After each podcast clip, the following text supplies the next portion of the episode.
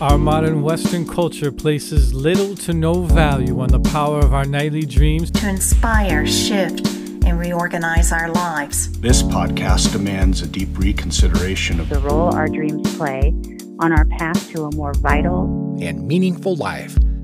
The following is living proof of the life-affirming power of dreams to affect change and redirect the trajectory of our inner and outer lives. These, these, these, these, these are, are the dreams, dreams that shape us. Dreams that shape us.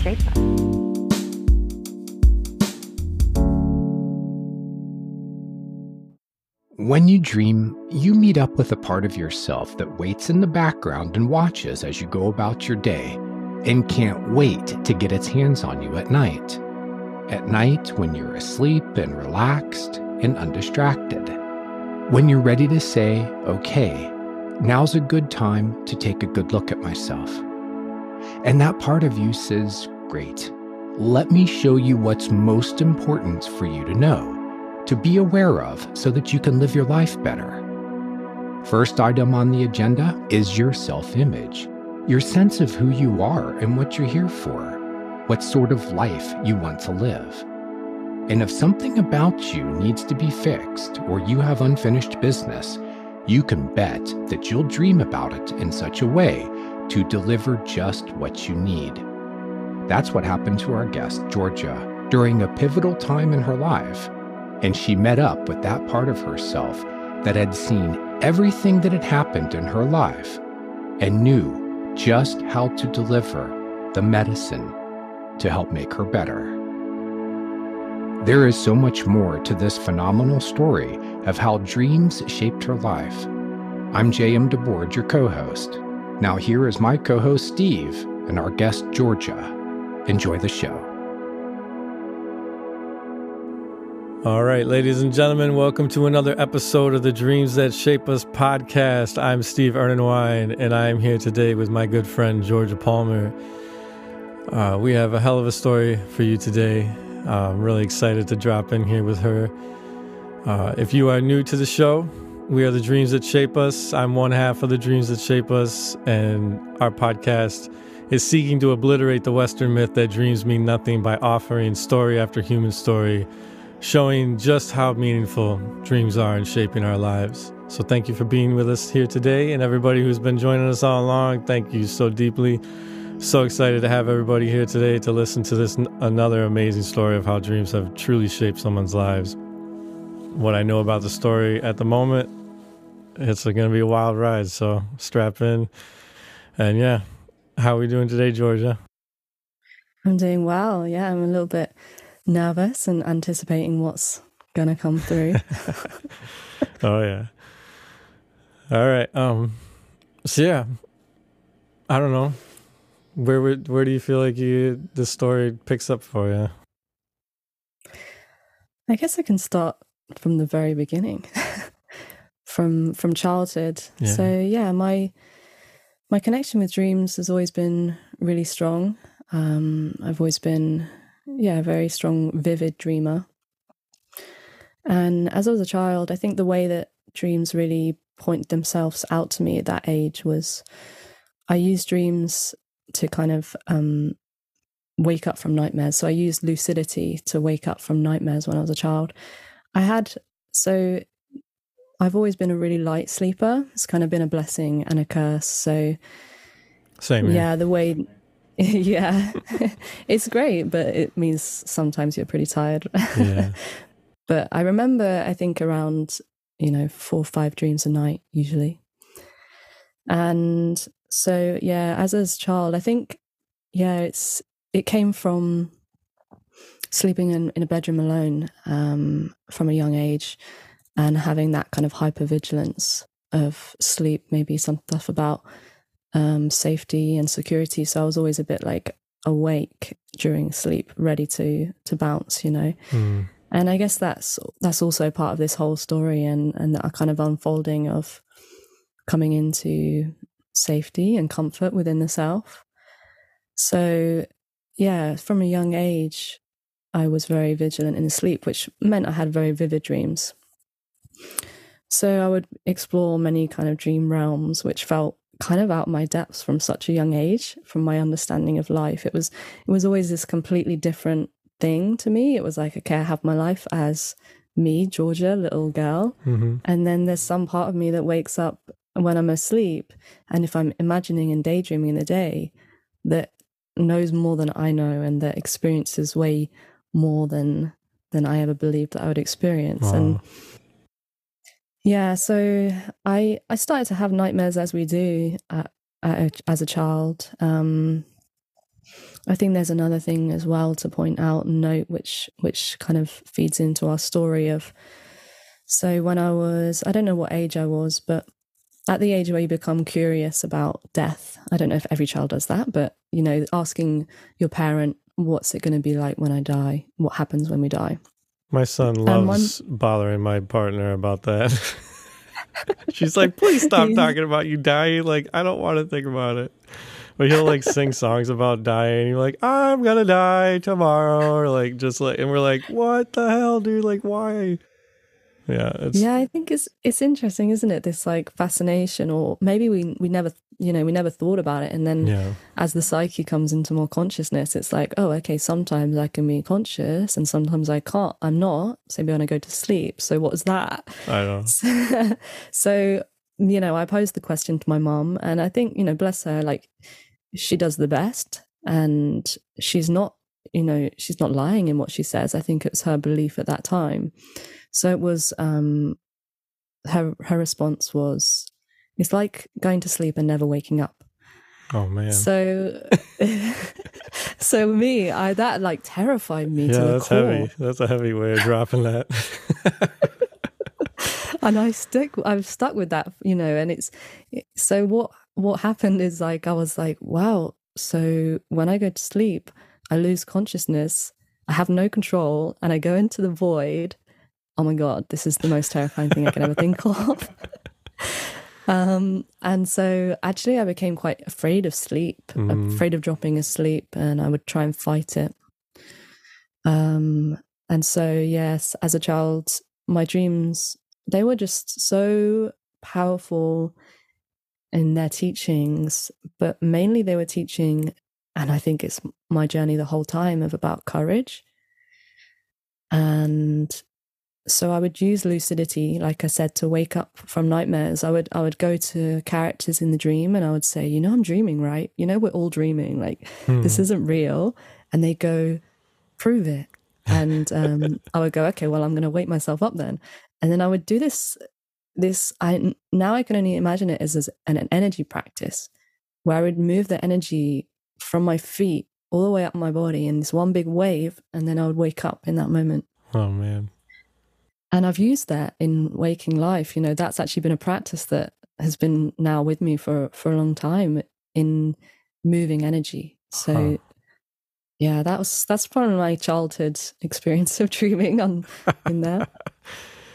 Oh, that's so funny. Did you have the experience of like having moments like that and then forgetting about it until later, when you like had more of a spiritual awakening? I think no, no. I mean, I always remembered. I I've always remembered my dreams upon waking, and I think it was just like it was just there. Hmm. It was never something I rationalized or thought about. It was just like, oh, this is just what I'm doing. Ah, uh, yeah. It's just that part of me that we can't explain that happens when I sleep, and yeah, there was no, there was definitely no kind of analyzing of any of the stuff. It was just maybe I was receiving some sort of, I believe that the dreams were teaching me from that from that age already, just how to navigate the dreaming realms. Wow, very cool. Yeah, so as you move forward from there, like I know things get pretty heavy for you as you approach your teenage years. Yeah. Is that yeah. Are you ready to move into that, or do you got more to yeah, say? Definitely. Well, we can jump in. Yeah, so um, I think so. I think there's a, a backstory a little bit just before of, of kind of growing up, and my parents separated when I was, um, I think I was about seven or eight, something like that. My dad moved away, um, not away, but out of the house. He lived in a van, so he was always close by. We'd always see him, but there was another shift there in the sense that um, another level of security was was lost. And I found that really difficult as a child to to manage and to handle. And um, my my kind of response was a story which I'm still untangling, which I'm sure a lot of people understand is kind of avoidance, like the attachment style of avoidance, mm. dissociation, um, just kind of holding everything at bay because of the pain and the betrayal that I experienced. So my relationship with my dad from from that age kind of, yeah, it just, it started to melt down really a little bit for me personally, and, and the way he experienced it, just because I guess I experienced such a big betrayal. And as a child, I didn't know how to work through that. And he maybe didn't know how to talk to me about that either. Yeah. So the years up until what we're about to talk about, yeah, I think I was disconnecting from life slowly, um, and was feeling the oncoming of something which, yeah, I would never mm. have thought about. So, so when I was thirteen, my dad passed away, twelve actually. So when I was twelve, my dad passed away. Um, it was very sudden. It was like a heart attack, and he lived in his van, and and um, my mum told told us, and immediately, obviously, what happens in those moments was this kind of huge shock. And yeah, it's to have your parent and primary caregiver, you know, pass away, or one of your primary caregivers pass away at such a kind of vulnerable age of twelve. You know, you're coming into teenage years and stuff. Yeah, there's no explaining really what what that does to the soul of a child, you know. Yeah. So that obviously created a lot of fragmenting, you know. In the moment of being told, that was a, a part I've gone back to a few times, you know, and continue to, of this in a soul retrieval sense. Mm. And so what happened with my dreams, I try and think back whether it started to happen before. I feel like it kind of ha- started to happen before. Um, I know that Jung has this idea of dreams being kind of preemptive. But all I remember from, from there is that for the next three years, my dreaming life was basically most nights, if not every night, was apocalypse dreams and the end of the world. Wow. Yeah, in all shapes and forms, but it was mainly, if not always, like natural disasters. So we lived right on the edge of a cliff, kind of overlooking the ocean. So naturally the dreams were often like tsunamis and tidal waves and things that are going to threaten to wipe out the house or me. And the overriding theme was of escape. You know, I was trying to escape. Um, my mum, as a character in my dreams in that time, was always in denial. My sister was, she was kind of trying to help me, I guess, escape. So yeah, there were three years of kind of torment, which I guess is this illustration of the absolute destruction of the psyche and, and the balance that was held before, or it was already shaky, you know, but yeah. Now really the foundations are kind of swept apart. And so, yeah, there were so many, it's really funny to think now that I see a lot of those dreams as very beautiful because of this kind of profound sense of everything kind of falling apart that we knew. You know, I'd be in my childhood village. They would all be around my house that I was in in that moment.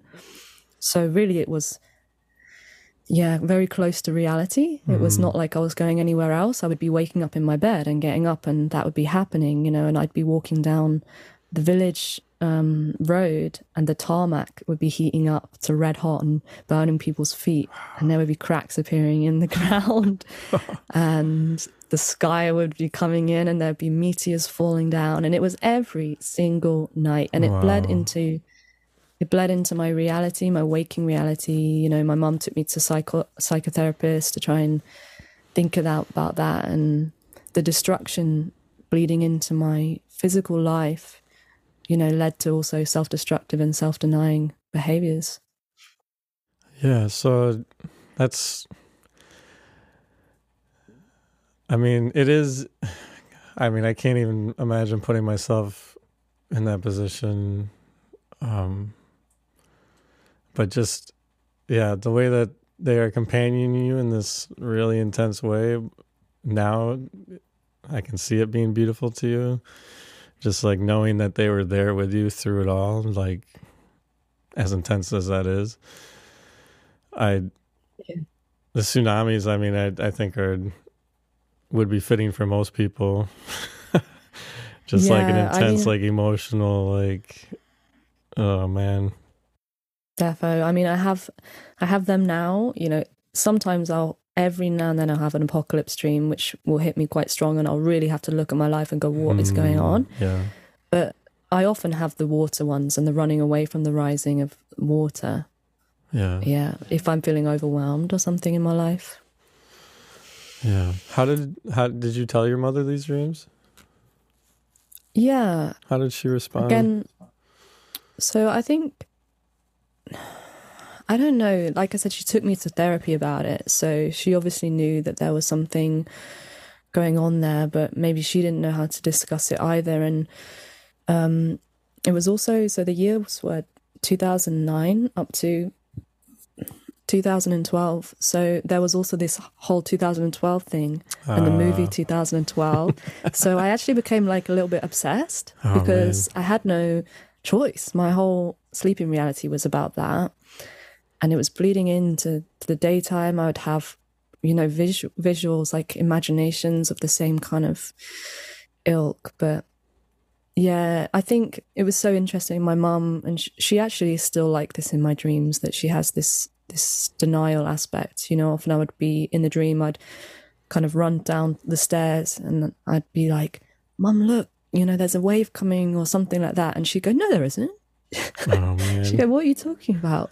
She says, it's going to be fine. And I think that's probably really an illustration of how I saw her at that time, in the sense, now I fully understand, you know, she had to carry on working. She had to, you know, provide for us. Mm-hmm. But in my eyes, I guess I felt very isolated, you know, not having anyone to talk to, but I also self-isolated. That's what I mean with the self-destructive and self-denying behaviors. I... My dreams were so strong, but in the sense of consciously, you know, moving through grief or anything, I didn't really do any of that. Yeah. So my dreams were kind of compensating, I think. yeah. yeah. Well, I'm curious, like, I, I actually just really dove headfirst into attachment theory. And I know I, I tend towards being avoidant. And one of the things that I've, I've been learning about that was like not wanting, like, there's this brilliant woman, I've been just devouring all of her information. Her name's Eli Harwood. Uh, look her up. She's brilliant. She said that avoidance, it's not that they don't want human connection. It's the fact that they have they learned early on that bringing their needs or, or voicing what they're feeling to their caregivers was met in a way that they felt like it would be safer for them to hold it in, so that they could stay closer to their caregiver, that it would give them, it would allow them to maintain proximity to their caregiver, even though they, they didn't feel like they were able to actually voice what they needed. Mm. And that it was like a, a way of, especially if like they felt like they were being a burden, typically they feel like they're being a burden with their emotional needs. So they keep them to themselves, and then that allows them to maintain proximity to their caregiver. Mm. Um, So I don't know. I'm curious, like, was you, did your mother, like, have a hard time with this also? And maybe you felt like, I mean, bringing yeah, your my... stuff to her would be too much or burden her too much? That... Yeah, I think from my, again, as well, diving into the attachment stuff, it kind of came to me that maybe, like, systemically as a culture in the West, we've kind of tended towards avoidant a little bit more, yeah, because sure. we're not really taught we're not really taught how to process emotions, talk about emotions, live in community, share share like family housing. You know, it, it's kind of something that we're not really living in communal times anymore. And but yeah, a result of that is that we're not reaching out to each other. We're not really sharing mm. as much. we have to learn that, that again in the spiritual community, you know, yeah, how exactly. to be vulnerable, like how to go to men's and women's circles and talk about your feelings, you yeah, know? Absolutely. So I think I couldn't blame my mum at all, because she's just, she was experienced, you know, acting from where she's come from and all of the parents before that. So mm-hmm. she, I think she can be overwhelmed by by emotions, doesn't really know how to handle them. I think she would say herself that she wouldn't really know how to handle strong emotions, except um, maybe just, you know, hugging and stuff, which is beautiful in itself. Mm-hmm. But for me, I'm a very left-brained, rational person. So I kind of, I needed to f- have help in fitting things together maybe. And so not feeling like anyone understood was my kind of main thing. And that, yeah, that even if I shared about it, it might be, um, okay, yeah, dumbed down in a way. I was very like, in, in my mind, I was very intelligent and thoughtful and conscious from quite a young age. And I think obviously a lot of people, when they speak to kids, and maybe this is the lesson, is that we kind of dumb things down or simplify them a little bit. Mm-hmm. And I actually wanted to hear the real deal. I wanted to to get the real juicy stuff, you know. I wanted to have that authentic talk from someone who has gone there and and yeah. So I, there's definitely no blame on my mum. I think it's a cultural issue, really. Yeah, for sure. Yeah, and so yeah, there was a few things in my life that kind of it made me go into that patterning a bit stronger. Um, like I said, with my dad leaving, I think I had a tendency to avoidance anyway, or I think the beauty of avoidance is, is that it's self-contained. It has this self, I feel I've always been very, you know, I had a good connection with myself, maybe because I had to, you know, um, so I've always been like that, but there were things that kind of, I guess, pushed it more into the shadow aspect, like my dad leaving and, um, a few of the ways in which, when he was alive, which I, I've only wanted to admit really recently, the ways in which he managed my emotions also could create some of those patterns. And and then obviously my dad dying, you know, it was a, that can add even more, because I'm retreating entirely. Mm-hmm. What I the way I did it, I retreated into the self and didn't want to look, you know. Yeah. But my dreams, they were kind of saying to me for many years, You got, you got to look, you got something to look at. And that's when it got to the point where it was so strong that it just mm, bled into my waking reality. It was like I couldn't not look. Yeah. Wow. Yeah. yeah. So how do you, how did you move forward from there? What, what, what so, happened? Yeah, it kind of felt, yeah. I think at the time I did feel I didn't know how to move forward. And so there was the three years, I guess, of holding this difficult balance. Like I said, going into very self-destructive, you know, habits and behaviors, alcohol, sex at a young age, which also just added added heaps onto the trauma, you know. Yeah. Didn't do didn't do well for myself, but I guess that's just, again, it's another reflection of our culture and how it doesn't hold these things. So Um, in those years with the dreams and everything, I guess I was spiraling down and down into into something um, really difficult. And so, yeah, like I said, for the few, three years, they were escape dreams. They were escaping, running away, and destruction. And then there were this these two dreams, which I'll share, which which came, which kind of signified, I guess, some some change happening, some balance trying to be had, a union trying to be come to. And the first one, the more I think about it now, I feel like it I feel like both of these dreams are what I call medicine dreams, that they they hold like a really potent medicine for our whole life, and also for maybe, you know, wider humanity just as collective. Mm-hmm. These are very, I feel like they're very collective dreams, and they're medicine dreams for me. And the more I think about about them, the more they have r- relevance for now. So I guess I'll go and share the first yeah, one. Please. So this one was actually inspired by something that happened in real life, which is really funny. Um, so my in waking, my sister's partner at the time, he had, you know, he was a bit like anxious. He had some anxiety and stuff. One night he woke me up in the middle of the night and was like, Georgia, come look at the moon. Something weird is going on. So I'm already like, oh my God, the end of the world is everything, you know, so this doesn't help. So we, so we run downstairs and, and I look at the moon. So I, we had this lounge with these bay windows that overlook the sea, and we look at the moon and it's red and it looks like it's falling into the ocean. And, um, it's kind of freaked out for a while, but then it was like, oh, it's just the moon rising. Mm. So that was what, what inspired the dream, I think, to happen. Wow. And the dream was exactly the same thing. So I got woken up in the night, and I think it was my sister, and she says to me, come downstairs, you have to look, something's happening.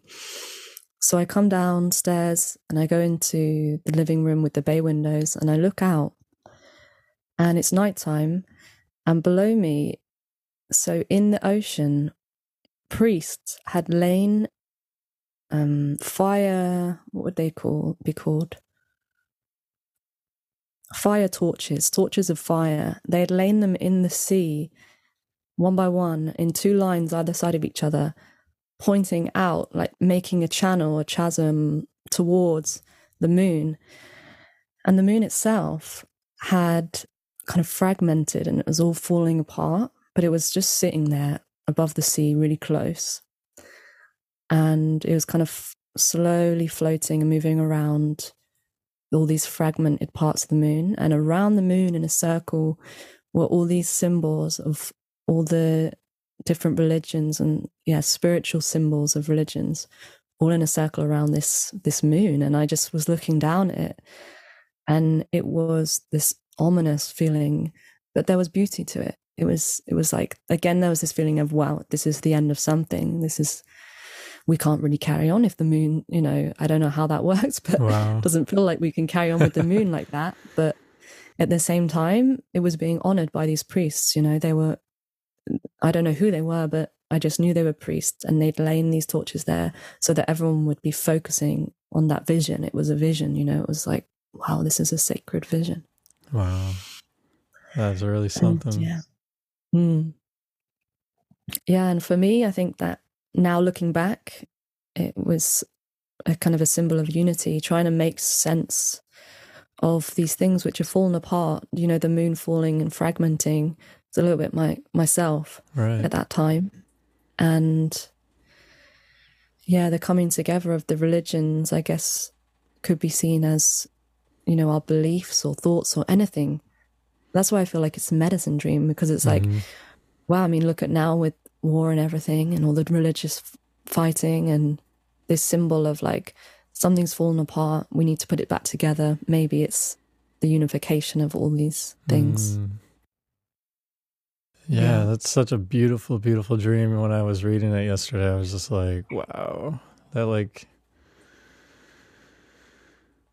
I mean, especially, yeah, if we're, if we're looking at the moon as like your emotional life being fragmented, but being held in this like very spiritual, unified energy, felt like, I don't know, just felt like this beautiful like image of kind of like you said, like an ending, but maybe also like a, a new beginning, or like, like I just, I loved your sister being like, come down here, something's happening, like there's something happening that your unconscious, like you need to bear witness to like this thing that is happening in your life right now, that like this is an important moment for you. Mm. um so yeah, I was gonna ask you, based on how you just told it, I don't know if this would be true or not, but does does the torch, I don't, I don't know the right word for it, but like pathway, does that feel like, so I don't know where you are in your journey with this, but to me it almost felt like it was an invitation for you to move closer to what is broken up for you, or like the fragmentation, and mm. yeah, like maybe it's yeah, time for you to do the work, or like it's time for you to like put it back together somehow. Yeah, definitely. I think I actually remember in the dream, like, wanting to go down mm. and go in. You know, that was actually a, a thing. Oh, okay. That I wanted to do, which I guess is such a different different reality from the denial and the running away. Yeah, exactly. Yeah, it, it really felt a shift in this. And it's so interesting how it was just through time, you know. I didn't really do anything at that in those years because I was in denial, you know, mm. I was in whatever, but it was just time. Yeah. And I feel like the psyche has its, you know, self-regulating stuff and se- what would we call it? Self. Maybe like a mechanism. Yeah, like self-regulating mechanism. And I think that dream illustrates that, like, no matter what I did, something in me was trying to find balance. Mm. And I've held the image my whole life, obviously, and I've even painted a drum where I put a, a, um, a flower of life in the center, and then all around it I put different religious or spiritual symbols. I painted this drum. Nice. So yeah, I held this, I've held the symbol for a long time. I think it's a medicine dream for sure. And it really highlighted that without me realizing, something was changing, and I felt more ease, you know. It was, I did definitely feel more ease at that point. And then the second dream of the same time really, I think, shows the shift too. Okay. Yeah, I, I would say that even if, like, you didn't make drastic changes to your life right away, I, I, this feels like a seed kind of a dream where it gives you something that's, like, far-reaching, that you're like, whoa, um, I don't know exactly what to do with this right now, but this feels really important and powerful.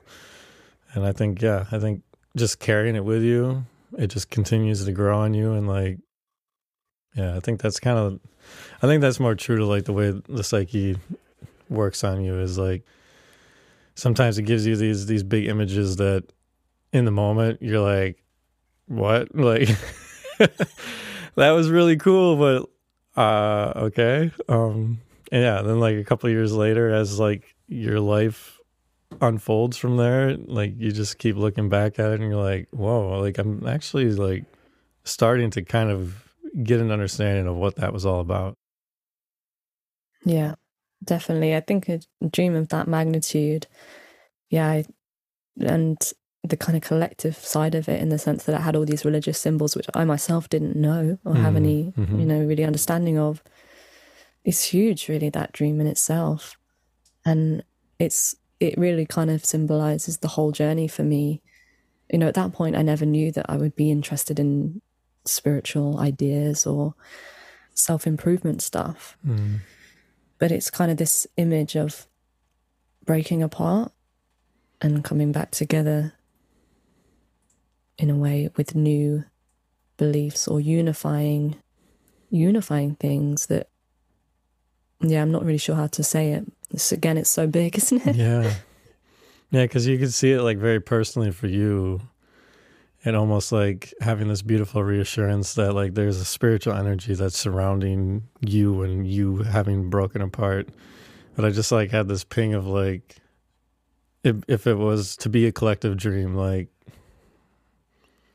that maybe the moon symbolizes the way that all of us as humanity have, like, there's, it's fragmented, and it's our job as a unified whole to come together to put it back together. So, definitely. Yeah. That's really wild. Yeah. It's magic. So yeah, let's hear this next dream.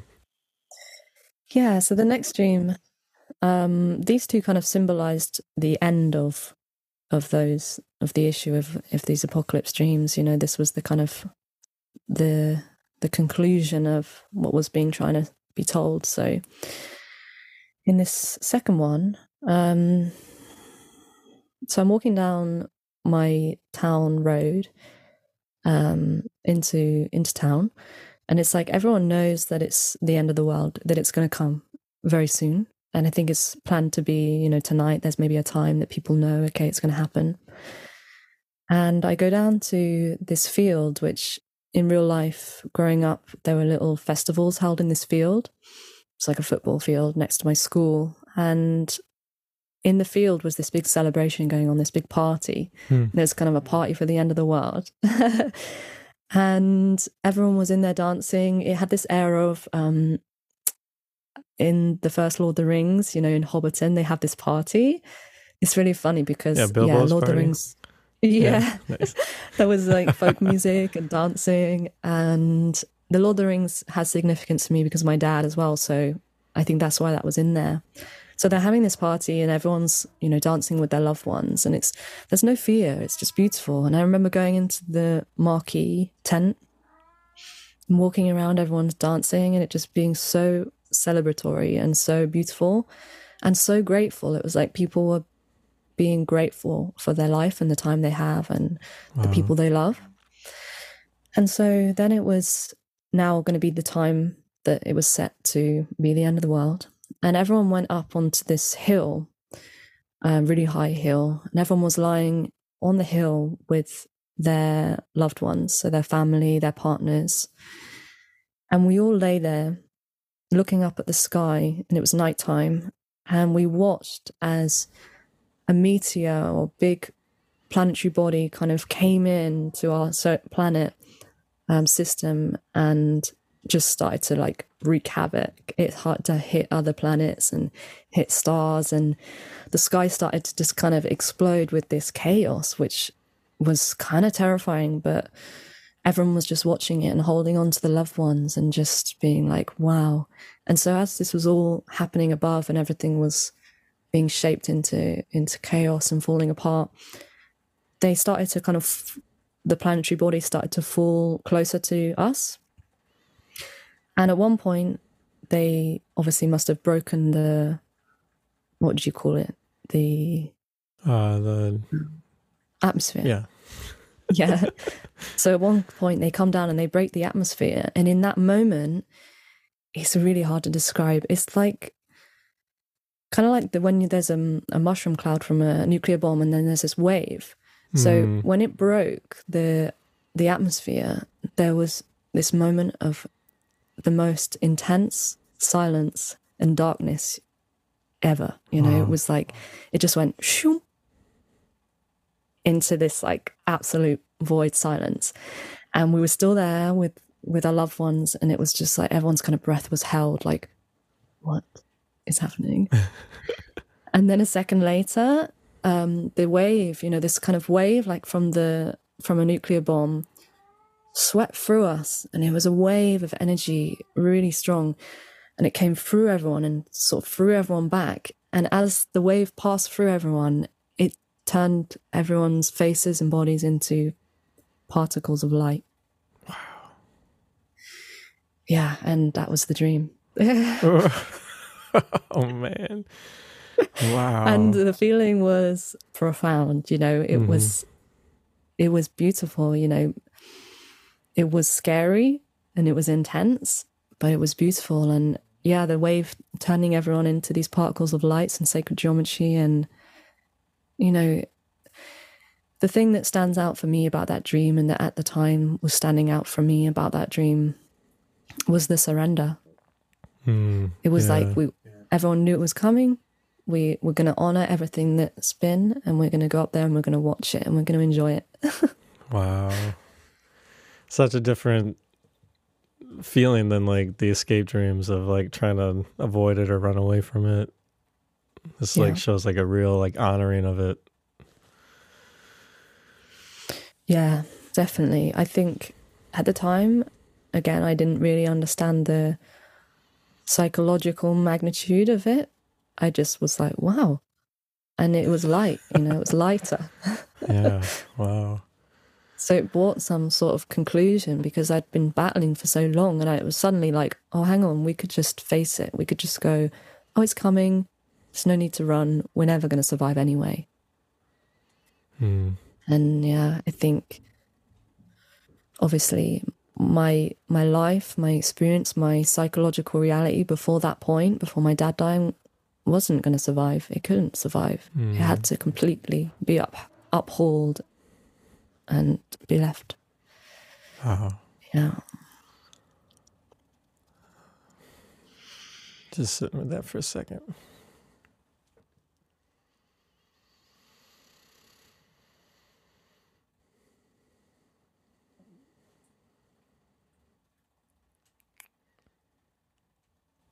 Man, it's really intense, really beautiful.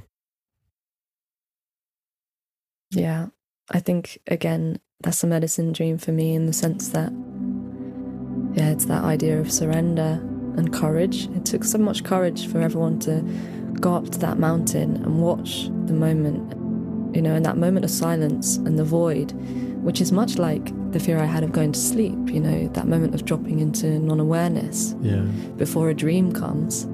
Mm-hmm. It's scary. It's, you have to surrender. And I think it's taught me over the years a lot about, yeah, facing the things that are scary, facing the things that are uncomfortable, trusting that there's maybe a moment of complete chaos and non-understanding, and then a moment of, like, where do we go from here? Mm-hmm. But then ultimately what sweeps through is just profound. Yeah. Yeah.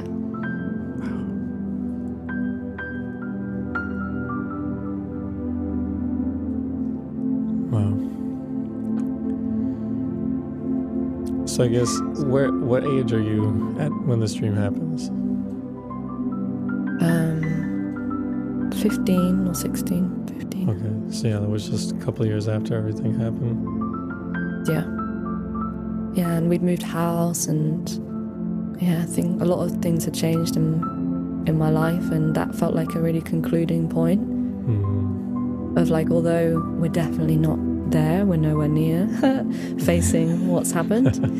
Um, the ultimate, like the the beginning shock and the unbalance mm. is finding a is finding a ground now. Gotcha. Okay.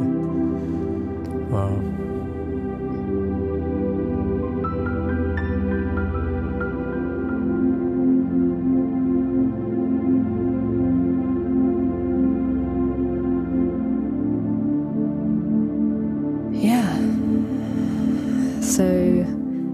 Outwardly, you know, I didn't, not much changed outwardly.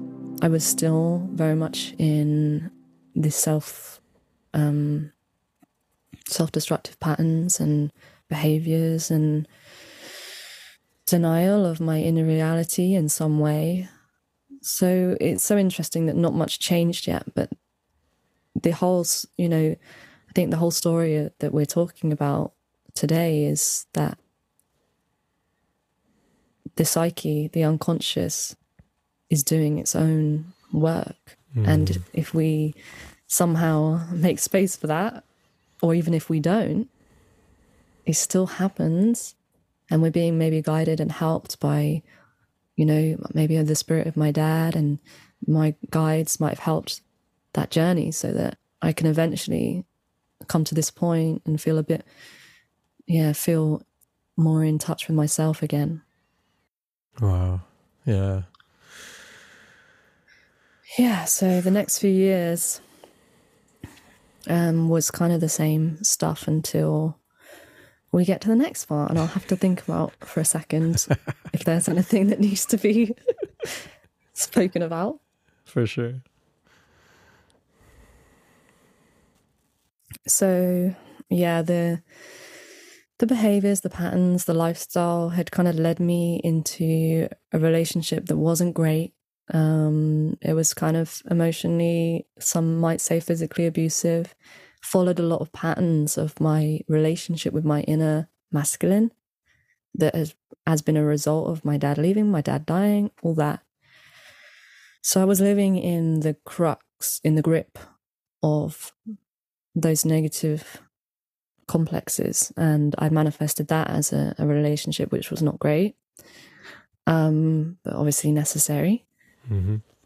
And I was still drinking a lot, and then this other dream comes so unexpectedly to kind of shift me again, and the dream comes again to kind of say, you've got something to look at.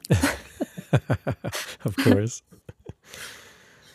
What do you mean? So I got nothing one... to look at. Yeah, yeah. I'm fine. That whole thing didn't affect me at all. Yeah. Look how look how totally put together I am. I guess as a as well, like sixteen year old, especially, I don't know, being me, being an Aries and being avoidant, I'm just like, yeah, I'm on top of it all. uh, and then this dream was like, nope. Yeah, exactly. Yeah. So this one, it's not really so much about the dream. I have to be, I'm going to have to be a bit sensitive about how I tell the dream. Obviously, it's quite a, a taboo subject. So I was in the grips of this um, emotionally, physically abusive relationship. And I had what well, I've had, I've had many of these dreams in my life before then, but it was all the timing and everything coming together at this particular point. So I had a incestuous dream about one of my family members. I won't mention who in case, you know, just to protect that privacy. And it was a masculine figure. So again, it's it was this connection with my inner masculine. And, you know, I was in this physically, externally kind of abusive relationship, but I was also in an abusive relationship with my animus and my inner masculine to let that happen. Mm. And so I had this dream and I woke up from that in the morning and um, into, yeah, you know, a physical and sexually uncomfortable relationship. Um, so that dream was there, present. And then this was happening on top of that. Um, and basically, you know, in the shortest time possible, my whole reality of who I thought I was and what I knew about myself in one second completely broke apart. Wow. It was like, yeah, I, because I didn't have a strong sense of self, really. I, I had a relationship with myself, but I didn't have a strong sense of grounding in who I was. I believed the dream. I questioned my desires. I questioned, you know, who am I? Like, what do I want? Like, ew, like, am I this? Am I that? And I and I thought back over all these parts of my life where which might have been sexually uncomfortable because of the way that I'd had self-defeating behaviors, you know, destructive behaviors, and and I just I questioned everything. And at first, it was not a good questioning. It was like, I am messed up. Mm. I don't know who I am. You know what? What the hell? And then that started to bring on this anxiety, which was already there. I had anxiety issues anyway, in the form of intrusive thoughts. So I was absolutely plagued with intrusive thoughts day in, day out, making me question, you know, I, I don't know how much we want to censor, but it was like, am I this? Am I that? In sense of, am I, do I want to do that? Do I want to, am I a rapist or murder, whatever, mm. you know, all of the taboo words was yeah. coming through. And, and I, at that point, uh, initially was like, shit, I don't know, maybe I am. Mm. And I just fell apart entirely. Like I couldn't do anything. I was trying to go to college. I, I just, I was panic attacks all day, every day. It was just a complete onslaught of the shadow, a complete confrontation with the unconscious. Mm. It was just like, I don't even know. I have no ground of who I am, what I want, what I, just nothing. Wow. Yeah, it was mega. Wow, that's yeah. intense. Something you just said, uh, I just want to thank you for it because it, it made sense of how I felt my whole life. Like I've always had like a really strong relationship to myself, but I, I haven't always and still struggle deeply with this, like not having like the, the strongest sense of myself. Like the way you just said that, like I was like, oh my God, that's, those are the words that I've been trying to put to that for so long. Like, mm. cause like having such a strong relationship with myself, I, I feel like I should have a stronger sense of self. But it just has not been that way. I've been so self-conscious and so like ruled by shame and yeah. So it's, that was like, oh man, that's such a perfect mm. way for me to look at that now. So thank you for that.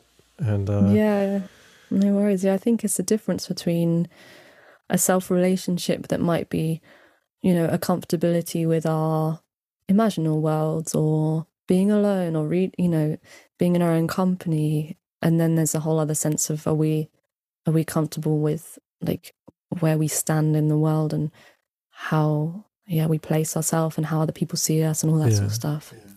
Yeah, just like how we show up, even, like, mm. wow.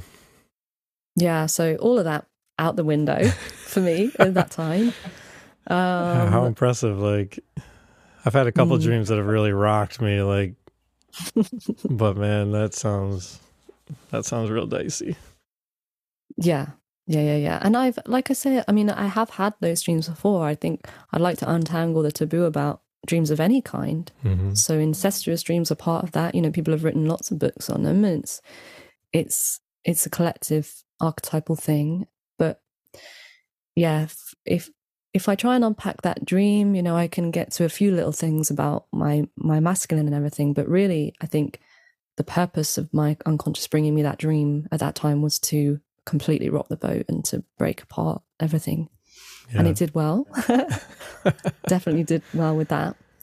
So, yeah, I was in, I was in turmoil.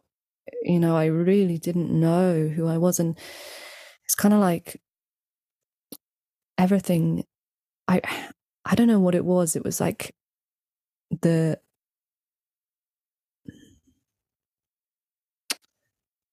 the vulnerability of my ego at that age and that time was really made aware to me that maybe the ego, ego in the sense of a conscious personality or whatever that I'd built up until that time wasn't even real. You know, it was just so, it's so hard to come, like, to put across how unbalancing that experience was. And so I, I was, like I said, I was in the shadow realms for a long time.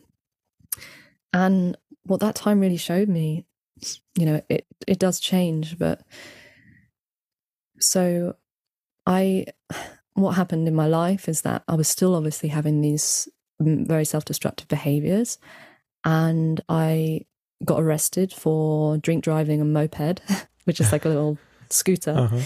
um, with a passenger on the back who didn't have a helmet and all that sort of stuff. I was sixteen, um, and I got arrested for that. And because I was underage, they they gave me like probation. Um, so as part of this probation period, I got an anxiety counselor, and. Okay, I think, yeah, I think I've got things mixed up in the sense that I'm pretty sure I got the anxiety counselor before this dream. So the the thing with the scooter and everything must have happened before. Yeah, I definitely remember, because there's something that happens, you know, when you have therapy sometimes, that it makes things a little bit worse before it gets better. Yeah. I remember at the beginning of the therapy, the counseling, I was so guarded, and he would ask me what's going on, and blah, blah, blah, and I would have nothing to talk about, and I would just be like quite off, standoffish. And then I distinctly remember when this started to happen, and suddenly I've got loads to talk about with my anxiety counsellor. And he was the one that described to me this um, understanding of intrusive thoughts as that he said to imagine them as, imagine anxiety as a separate entity that's sending down thoughts into your mind, and they come into five categories. Have some some categories, um, like suicidal, uh, abusive, aggressive, sexual. Um, yeah, I think that's yeah. There's a few categories I can't remember because I was just focused on mm-hmm. my own one. But he gave me this understanding to see, to separate from my mind. And to step back and go and to question all of the thoughts and question, you know, what they were trying to tell me about myself. Oh, is that real? And so what I actually got from this dream, amazingly, was this opportunity to really solidify who I was in my life. Wow. You know, I had to go, what are my values? What do I like? You know, what do I want to bring into my life?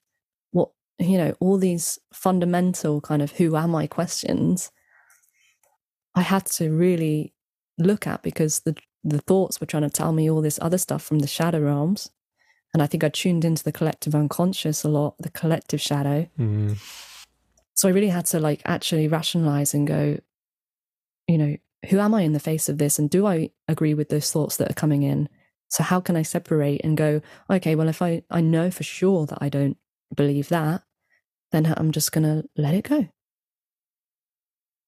And slowly, slowly, I kind of built some sort of foundation from, from that. I started to just be able to differentiate. And I, this, this teaching of that time in my life, you know, is like the biggest teaching I've ever, you know, been given, because it made me see really far down the spectrum of where the mind can go, mm. where the psyche can go, where the soul can go, if we, if we let it, if we get unhinged from ourselves, which I feel like a lot of people do. I was, you know, I consider myself a kind, loving person, and I got thrown down there.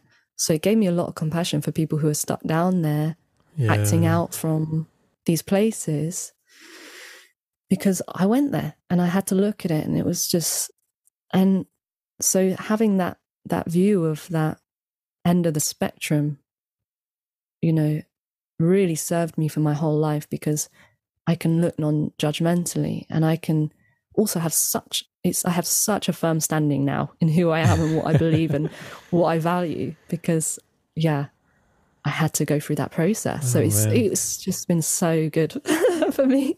No, that's awesome. Yeah. I, I feel like I, I really love the fact that he was able to help you like step back and not just be so enmeshed in it, and to be able to be like, well, wait a minute. Like, that's so mm. good. And I, I kind of stumbled into that quite a few years ago, and I was really deep in doing the victim work, because I realized, like, I think, and I don't even think I, I think I just did this naturally. And I think it wasn't until years later I, I realized like how effective that really was, where like working with individual archetypes gave me the ability to be like, well, that's the voice of that archetype. That's not like, that's not my true full voice. That's like, that's just one part of me. And I can step back and be like, no, I don't, I don't need you to take over who I think I am right now. Like I can, I can look at you, and I can appreciate you, and I can attempt to like empathize with that story that you think is happening. Mm. Um, but I don't have to allow that story to like own me right now. And mm. I think doing the victim work, it's really hard, because your personal pain and your wounding and your triggering and all that stuff, like it feels like it's such a inherent part of who you are that it, it feels like that's something that you can't step away from, and it tends to own us so fully um, that that's like really hard to step away from that voice and be like, wait a minute, like this is a thing that's happening. This, which has consumed like my psyche for a long, long time. Like I actually can step back from it and be like, you're just one part of who I am. There's like these other resources that I can draw upon right now.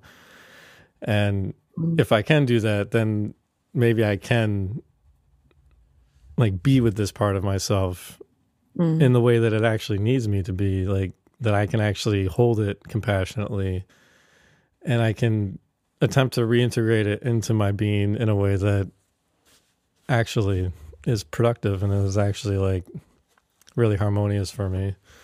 Mm, yeah, it kind of ties in there with like the sense of, you know, all those thoughts and stuff that were coming to me that could wreak havoc on someone's self-love. Yeah, you know? For sure. Uh, obviously, because it's like, who the frick am I? I'm the worst person in the world to have these thoughts. You know, like, what? I've messed up, yeah. you know? And that was what was happening at first. And through the process, you know, with, with my counsellor, I learned to really love on that. I'm like, if I can love myself with those thoughts, you know, can I also love everyone? You know, in the sense that I believe firmly that we all have access to the same experience. You know, I tied into some collective mm-hmm. experience in that moment. And, you know, my friend said something that was really interesting before she said about, in the sense of when people have, maybe if people are a little bit more in the shadow realms in their life and stuff, she said, oh, they do it so I don't have to, in the sense that all experience has to be held within the universe, and they do it so that I don't have to.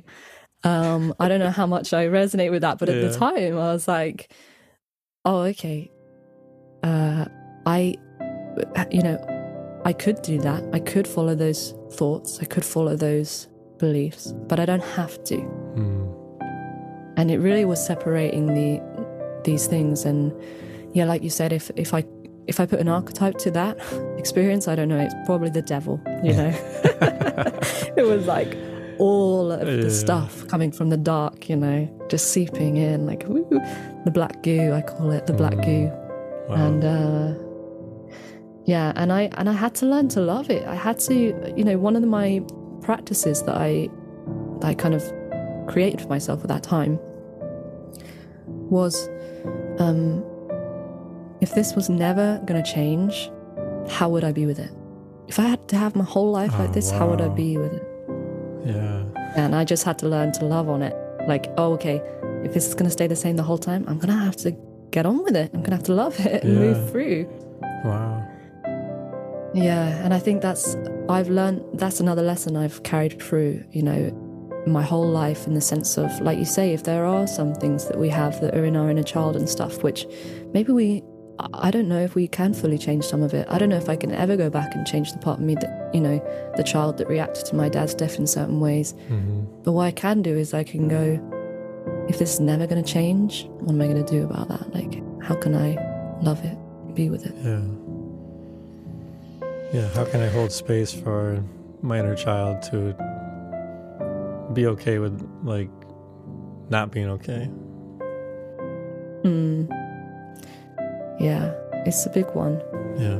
It's a big one, you know. I've been, yeah, we might at the end talk a little bit about how it's unfolding now, but, you know, there are things which have come to light in my life which are difficult to deal with, and and you go back and you go, can I ever change the part of my inner child that reacts in that way to that person or that behaviour or that action, mm. that moment? Yeah. And the more I've gone back and I've done soul retrieval in certain ways, it's like, yeah, I can reclaim that child in her beauty, but I also don't think I can ever change the response in that moment. And maybe there's a part of me that's always going to stand in that moment, replaying it over and over again, and that's going to affect my beliefs and my stories now. But how can, yeah, how can we hold space for that and love it and not judge it and not try and change it, not let it come into our, you know, reality too much, in the sense of change everything that we do. But yeah, it's massive.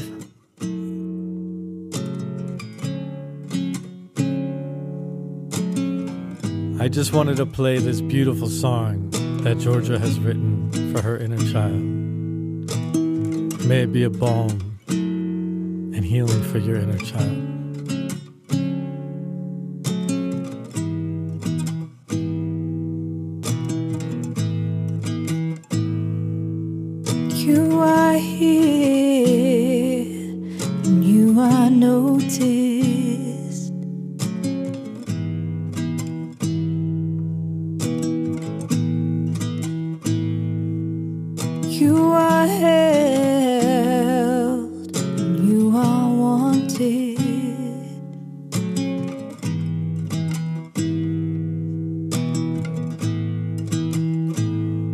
You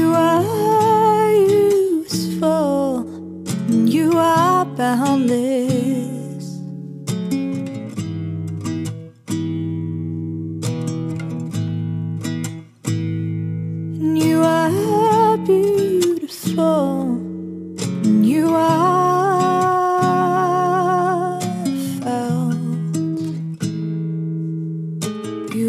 loved,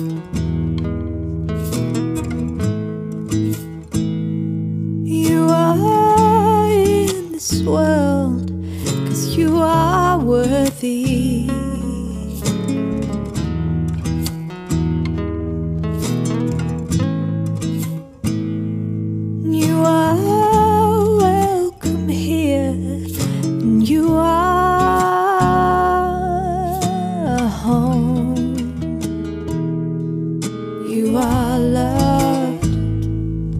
You are loved. You are loved. You are. You are loved. You are loved. You are loved. You are.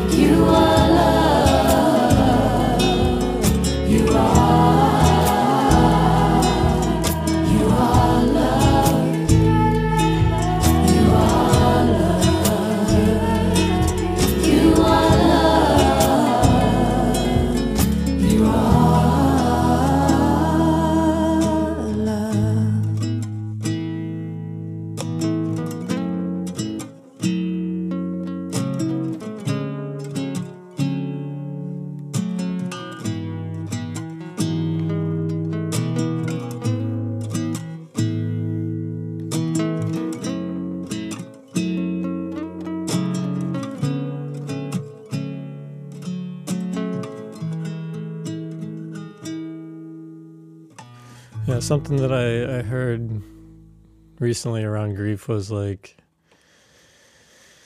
I don't know, how was it said? It was something like, you don't ever like get over it in the sense that like you want,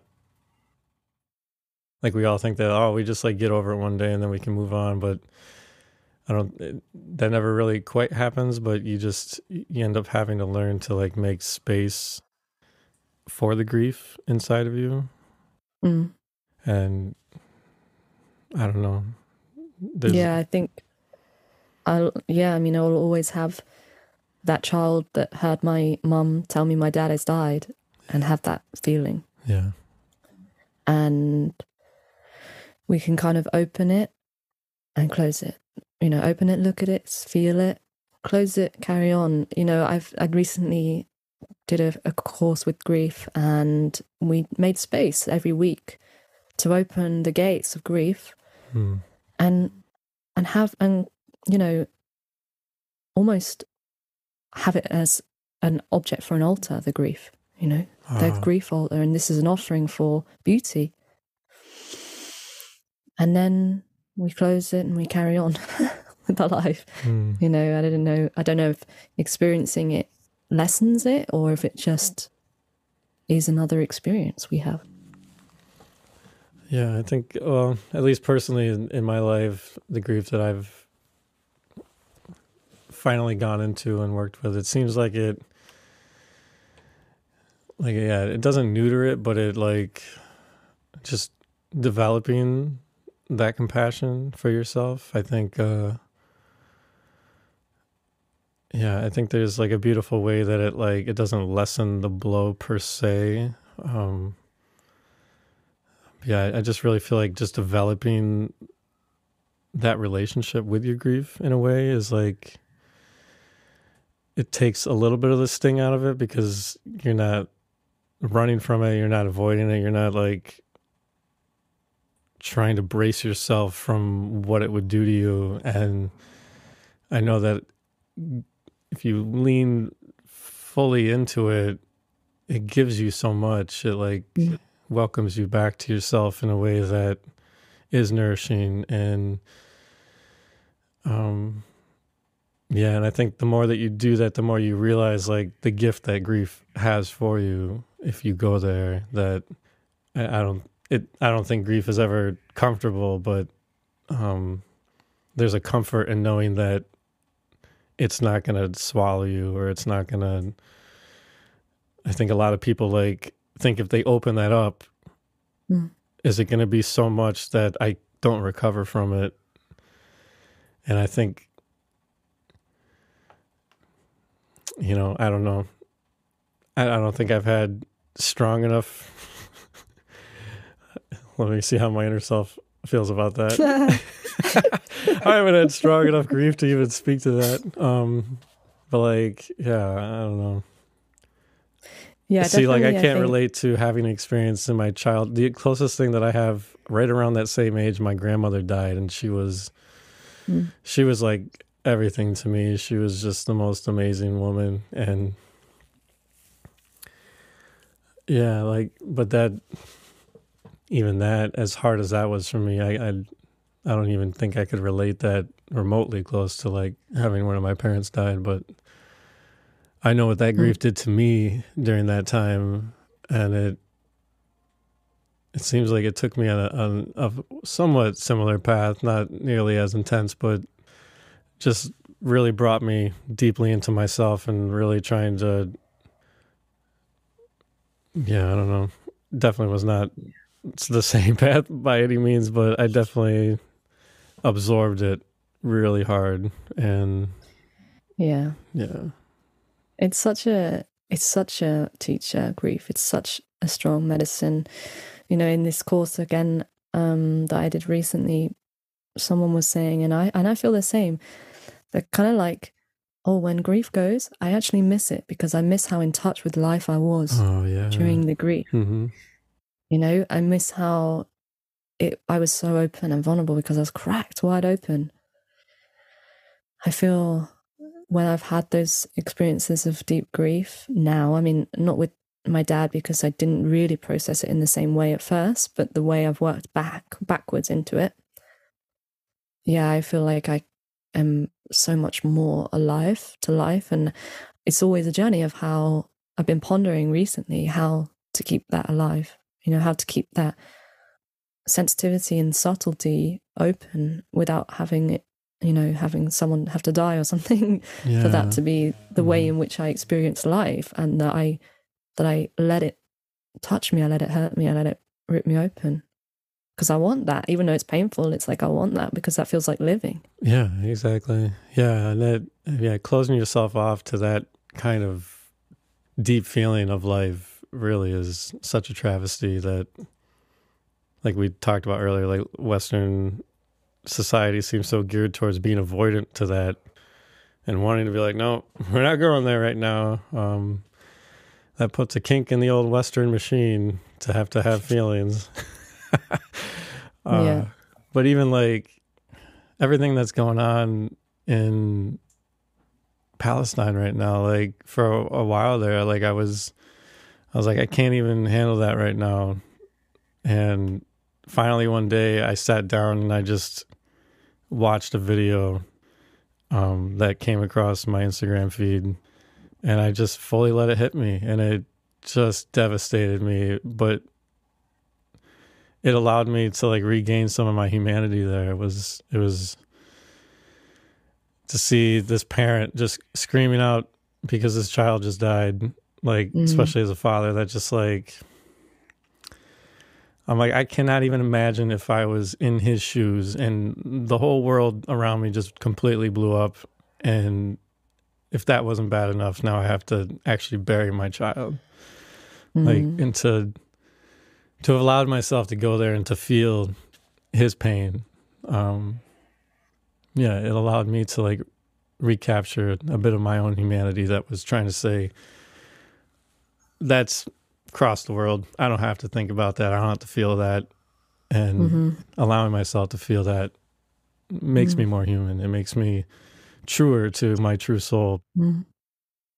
Yeah, I mean, what a, what a travesty it is that we in the Western world can just, you know, scoot on over everything, carry on with yeah. our normal life, you know, not just with this one, you know, one experience of war, but all of the experiences of war and poverty. And, you know, we don't even look at our dead people when they die. You know, this is what I experienced with, with my dad and with other mm. people. It's like, we can't even see their body. Yeah. We take, they take it away and they go, don't look. Yeah. No, you can't see that. You know, I asked my mum if I could see my dad and she wouldn't let me. Again, I don't blame her for that, but it's this, this thing that in other cultures, you, it would be normal for the body to be there for days, to do ceremonies with it, to say goodbye, to process. You know, we've been so cut off from anything that can make our little Western world look not so nice, you know, and yeah. that is a shame, because not, we're not, we're not gaining from that. We're just actually missing out on this amazing experience of the other side of life, which, yes, it's a little bit dark. Yes, it's a little bit scary, but oh my God, it's, it's, if we want to be whole, we need all of it. And that's been, you know, through my experience with the dreams and everything and what we, we're talking about, it's like, you can't cut that part off of you because you're not going to be whole. Yeah. And yeah, it's such a shame that we are led to believe these, this lie of our Western society where everything's, everything's fine, nothing's a problem, you know, we don't have to think about anything and look yeah. at that. But we're, what are we not thinking about and looking in ourselves in that? If that's the external reality, there's there's a mirroring going on there. Yeah. And yeah, so my journey with the dreams and generally with my spiritual journey has been to look at that part that's not wanted to be looked at. Yeah, ah, that's beautiful. Yeah, so if you want to be whole, you got to grieve. Definitely. And you got to be angry. Yeah, exactly. And you got to be sad and you got to be maybe a little bit nasty sometimes. Yeah. uh, yeah. All the nitty gritties. So, yes, there I am in in the depths of that experience. I'm I'm starting to come out with these strong yeah, teachings of how to understand myself, basically. And um there's one pivotal moment which I remember in my daily life, in my daily life, it's funny, waking life, where I was plagued still by all the anxiety and the panic attacks and stuff. And I remember I, I this day got so bad that I had to call my therapist into college so that I could carry on with the day in, in college and carry on with my, my lessons. And then I went home and it was like, still I was feeling so heightened and, you know, that I couldn't do anything. Nothing was taking away the pain and the anxiety and the worry and the, the heartbeat and horrible sickness. And I remember sitting in my living room with my mum, my sister on either side of me. And I finally showed vulnerability. You know, I sat there and I just went, I don't know what to do. And I cried and I saw my vision kind of tunneling in, and it was like I was at the bottom of a well, you know, like like mm. the girl in the ring, you know, and and that was me. And you know, I was kind of watching how the little thing of the cover of the well closes over, and I was like, oh my God, there's no way out. And what happened in that moment is somewhere, somehow, and this is how I think my life has been guided by, you know, my dad's spirit and other guides. It's like I could have let that moment, you know, close the lid and that's that, and I might have, you know, taken my life or something, but mm. somehow in that moment this kind of light came on. It was like a little a light came on inside of me, and I, in a second I got this feeling image, you know, a flash of what my life could be like and where I could be and where I could be in years from now. And I got it all came in this one kind of fast moment of light. And then I, I opened my eyes and I was like, I just instantly started to feel better. And from then on, I just started to you know, use, um, my sister really helped me with um, getting a better diet. I was looking at, I was going into meditations, and I was still working with the thoughts and everything. But I was really working on the self-love aspect, and um, yeah, just meditating with the mind, letting things clear. In those years of the self-destructive behaviours, I'd I'd watched a lot of um, horror movies and played a lot of video games. I had kind of an obsession about it. Mm-hmm. I think it was this shadow devil wanting to, you know, make itself known. So this curiosity about it for years. So in those years, I saw a lot of, you know, messed up stuff. And so when I started to meditate, that stuff was all coming out of me in my brain. I would sit there and it'd be like death, death, death, death, death, you know, mm. everything else. And um, I just, this experience with solidifying my sense of self just helped me to just keep the ground. You know, I just had this new sense of like, I know who I am and I know who I could be. And I'm going to just sit here and let it, let go. And I'm going to do the cleanse. So it's a purging of, of the mind, you know, and all, all the stuff that I'd been holding on to to try and distract myself and everything else for so long. And in a way that leads us to our to the the last dream that I'm that I was talking about with you, is that, so yeah, for a few, I guess, where am I? I was sixteen, seventeen. Yeah, so I'm still um, drinking at this point. I'm still actually, you know, the behaviours are still holding on quite a bit because of habits, you know, as they are. But I'm mm-hmm. definitely um, got a stronger sense of self. And it's like things aren't hitting as much, in the sense that like I want to go out and party, but it's like I still, I have a le- new level of awareness. It's like, you know. Um, and what happened, I kind of, there was a one year, my seventeenth year af- after all this, that I kind of went really deep, deep into the alcohol. Um, it would not be that I would drink every night, but I'll be binge drinking, and I couldn't like just have one and not, you know, not anymore. So I'd be blackout drunk like mm. a few times a week. And um, what happened ultimately was that six weeks before my eighteenth birthday, I was hospitalized with liver inflammation. Um, so the toxins, you know, my liver was has stopped being able to process, and oh. the toxins were running into my bloodstream. I had yellow eyes, yellow oh, nails. Man. I was so ill, you know, my stomach was so bad, my obviously pain. And I, yeah, that was through, through the drinking. And I spent three weeks out of college because they thought I might have hepatitis or something. And I spent three weeks basically on the sofa, you know, my body was completely destroyed. And, um, I took, it's going to sound really funny, but so I stopped drinking, but I only stopped drinking for six weeks because it was six weeks before my eighteenth birthday. So I, I stopped drinking for six weeks, but in that six weeks, that was the longest I hadn't drank since my dad had died. Wow. And what happened in that, in those six weeks was I gave space for something to come through that was wanting to come through, like a part of me that was stronger than the alcohol. But I carried on drinking. I drank from my eighteenth birthday, which is April. I drank all that summer um, and autumn, kidding myself that drinking straight vodka was better than drinking mixers or whatever mm. for the liver. um, and so I still had one last kind of push, you know, and I and I feel like in my journey, that has actually been true for letting go of things.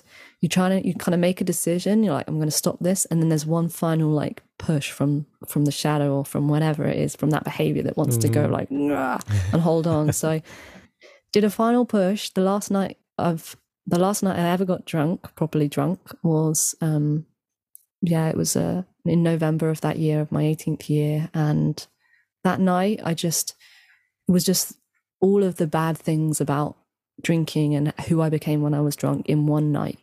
And I woke up from that and I was so hungover, and I said to myself, I'm not drinking anymore. Wow. And I didn't. I didn't drink for seven years, um, not one touch of alcohol. Now I can have like a half of a cider or something, but I don't really enjoy it. Yeah. You know. I, But I kicked the demon in those seven years. Um, nice. So where, yeah. Congrats. And uh, thank you. Yeah, it was it was strong. Um, but I had such a strong sense of self again from these from these experiences that was just like pushing me through. And it was like, I know for sure this is the way to go. Mm-hmm. So that first kind of year off of alcohol, I was still really working with the mind and with meditation and with self-love and with affirmations and with just building, building, building my, you know, you might say ego, but rebuilding it in a more aligned way. And um, yeah, that's that's when this this final kind of period of dream that we can talk about happened. Um, about yeah, probably in the first year of stopping drinking and kind of clearing myself up a bit. Yeah. Are these the Slender Man dreams? Yeah. Oh, okay. Oh, man, I can't wait. Yeah, so as I mentioned, I had, you know, the, this first, I would say, year or two years of meditation was basically mind purging all of the blah blahs mm-hmm. from horror movies, horror games, all of just everything. And a figure that kept with stayed with me for a while was the Slender Man from this game. And um I, yeah, I used to play that game with my friend at nighttime, and we'd freak ourselves out about it. And it's such and, a creepy um, name. Like, I don't know, it's such a simple name, but it's so creepy. Yeah, the Slender I Man. Know, because he said it. So the story, I mean, of him, it's it's we can go into a bit psychologically, I guess, because he was apparently a um, child abuser who they took to the woods um, as a punishment. And they pinned him on the tree and they stretched him. Wow. And in the game, you are a child girl walking around the forest and he's following you. Um, it's terrible. Yeah. It's terrifying. And you you can't, the, the kind of aim of the game is you can't let him look at you too long in the eyes. So you can't turn around and see him. Oh, wow. So he's always behind you and you know oh, he's following man. you, but you can't turn around and look. Because if you turn around and look, he starts to kind of go towards you and that will end the game. Wow. So you have to pick up these kind of notes and stuff as you walk around without letting him come into your line of sight and too close to you. So you have to run away when he sees you and stuff.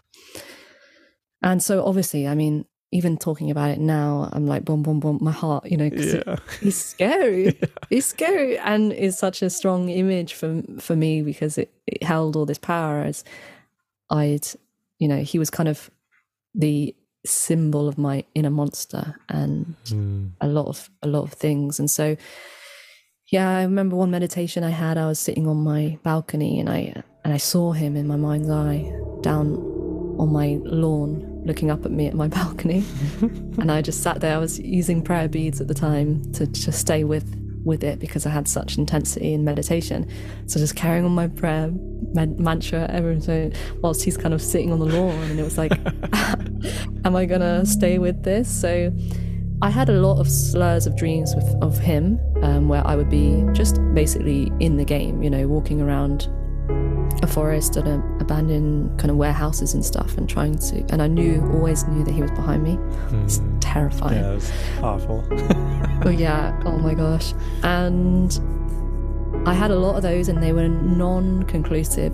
Um, and I, yeah, it's that feeling of being stalked by something. And again, it's like the shadow is there wanting to be known and mm. wanting to be dealt with, I guess. And I continued to work with self-love, self-affirmations, like I said. And then um, a couple of dreams came that were really, yeah, teacher medicine dreams again.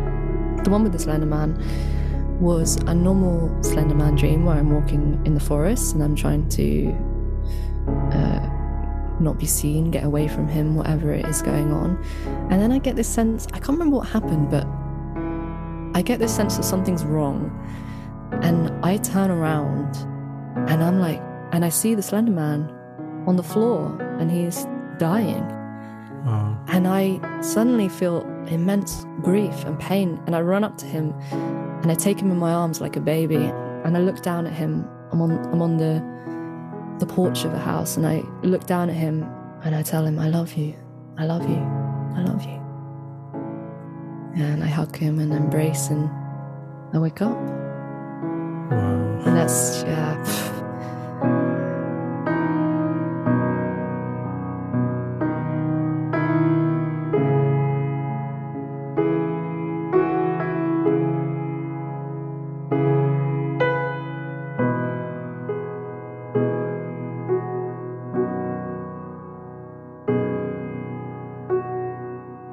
That's that one. I was rereading that one yesterday. I was like, oh man, that's mm. huge.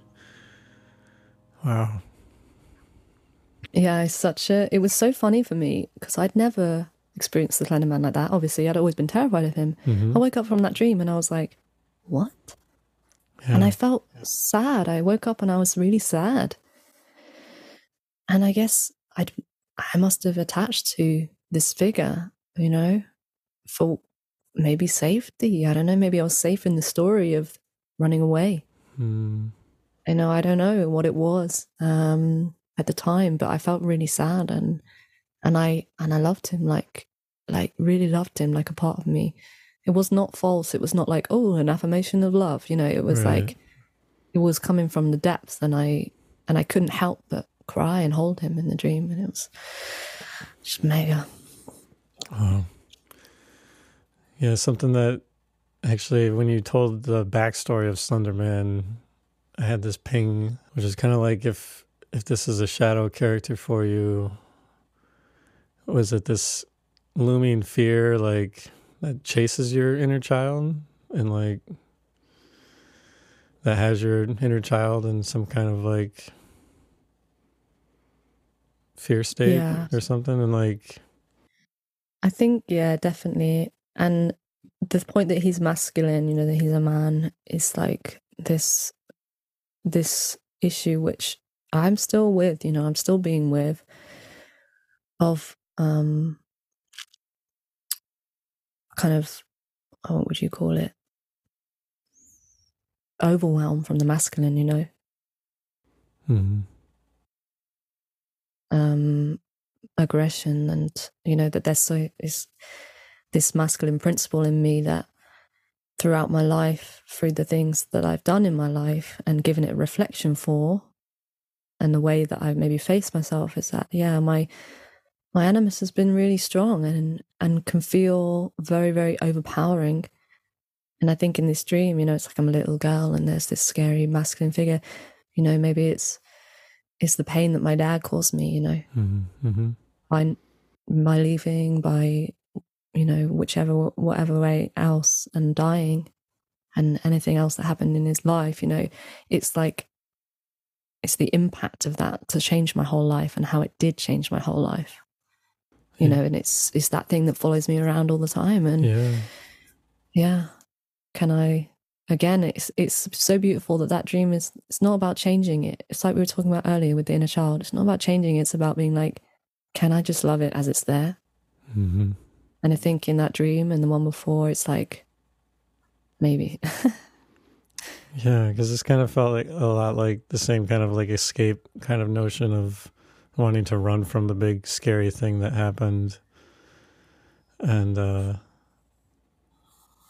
yeah, I think I think it's just so beautiful that you finally like turn towards it, which we've seen in quite a few of your dreams now, of this process of wanting to run from the painful thing and then eventually finding your way to coming to it and honoring it and looking right at it. Mm. And I, yeah, just, to me, that feels like such a powerful moment of, uh, yeah, coming back to yourself. And I think it was so beautiful the way that you portrayed how deeply you actually loved Slender Man, and like, yeah, it just feels like you're a true and like full honoring of that part of you, which is a piece of you. It's mm. and if if he does, like, I don't know how this will ring for you, but if he is like really connected to your grief as a child over your dad dying, like to reclaim ownership over that big scary thing that happened and mm. loving yourself in it, I think is a gorgeous, a really gorgeous kind of testament to how this process is continuing to shape for you. Yeah, I think he illustrates so much for me, the Slender Man. I think massively it's been a, you know, a commentary on my relationship with the masculine and, and sexuality and how I can hold those parts of myself as well. Mm. And, the you know, this, yeah, whichever ways I've related with the masculine, which have been in kind of disempowering ways, um, like the Slender Man. And that that's how I say that my inner masculine has kind of used that as a reflection and maybe come out of proportion at some points, and the shadow, of course. So it's kind of, yeah, it's it's the death, it's the experiences when he was alive, even of my emotions. It's it's mm. growing up and going into those teenage years of, of over abusing sexuality, and how that that all kind of hangs on the back and and keeps keeps wanting to be looked at. So I guess to come into more of a balance and more of, yeah, contained being where it's all held and loved and released and retrieved. And yeah. Wow.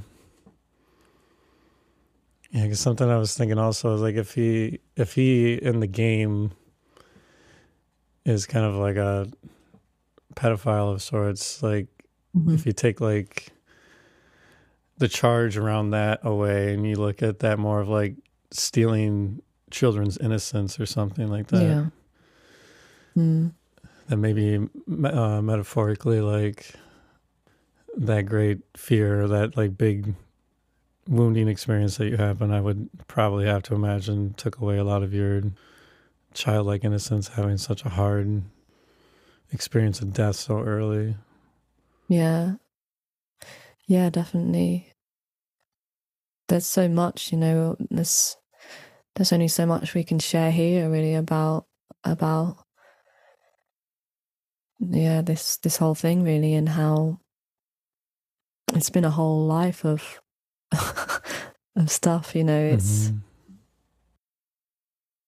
growing up as a girl, growing up as a woman in this yeah. time and in any time, trying to solidify your sense of self around, you know, sexuality and showing up and and being seen, and how you give away and prostitute your power.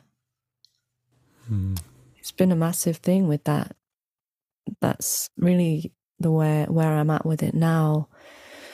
Obviously, I still revisit the things around my dad's death, but like I said, there's always that child that is always going to be where it's at. And for me now, it's the way that it's unfolding more so is, yeah, is, is that what I just mentioned around power and prostitution of the self. And mm. question that just came to mind was, uh, do you feel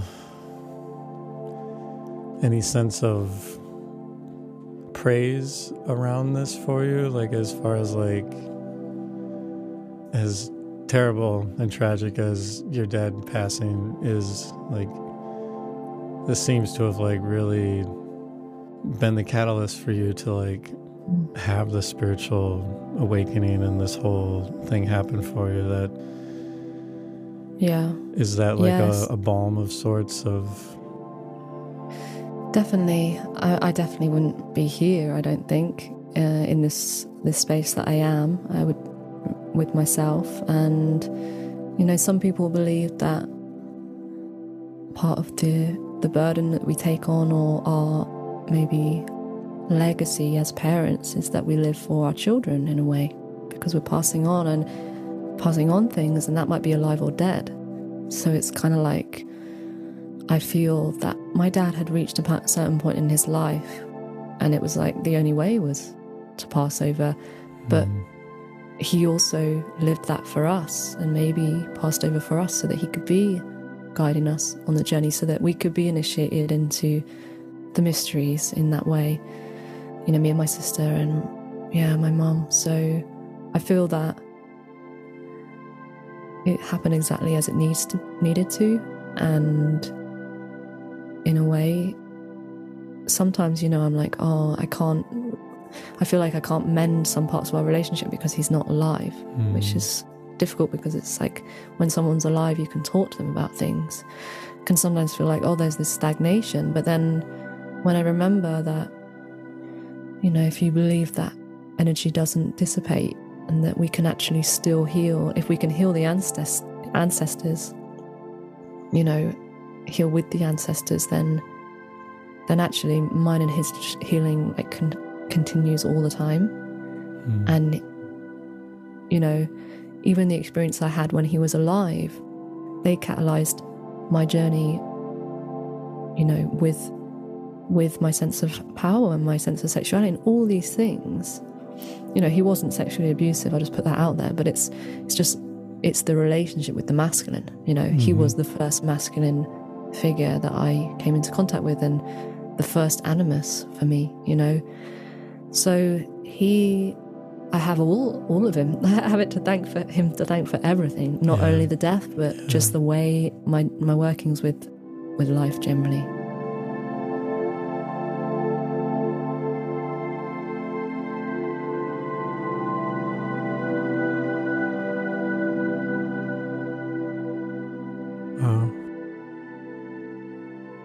It's beautiful. Mm. Yeah, I kind of felt the same about my grandmother when she passed, that she was uh, she had greater work that she could do from the other side of, yeah, I don't know. I think that it sometimes feels, yeah. Yeah, it sometimes feels like that, where it's like, because I totally felt like she like instantly became my guardian angel after that, and I still like feel like mm. that all the time. Like if I pray to her for something, Um, yeah, it usually like shows up in my life within like a month. She like gets to work and she's like, all right, how, how, can, how can we organize things for hmm. Yeah, it took me so long to accept that part of my, my dad's death, really, you know. It's like at first it's like, you know, where are they gone? They're gone, they're gone, they're gone. I'm never going to see him again, you know. That's what it was like.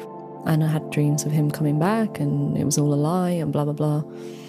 It took me so long to really, mm. you know, it was obviously through the spiritual journey and having these kind of broader perspectives of going, oh, maybe he isn't gone. And so, you know, recently, so me and you, we, we went on the course. We I was yeah. partaking in your course. Yeah, the songwriting and soul retrieval. Yeah. Oh, mm. yeah. And so a dream came from that, the dark corner dream. Mm-hmm. And that, um, again, I guess this part is is so similar, right, symbolically to all these dreams of mine. It's like this same story, and that was preemptive in a way of um, my friend Robbie passing away.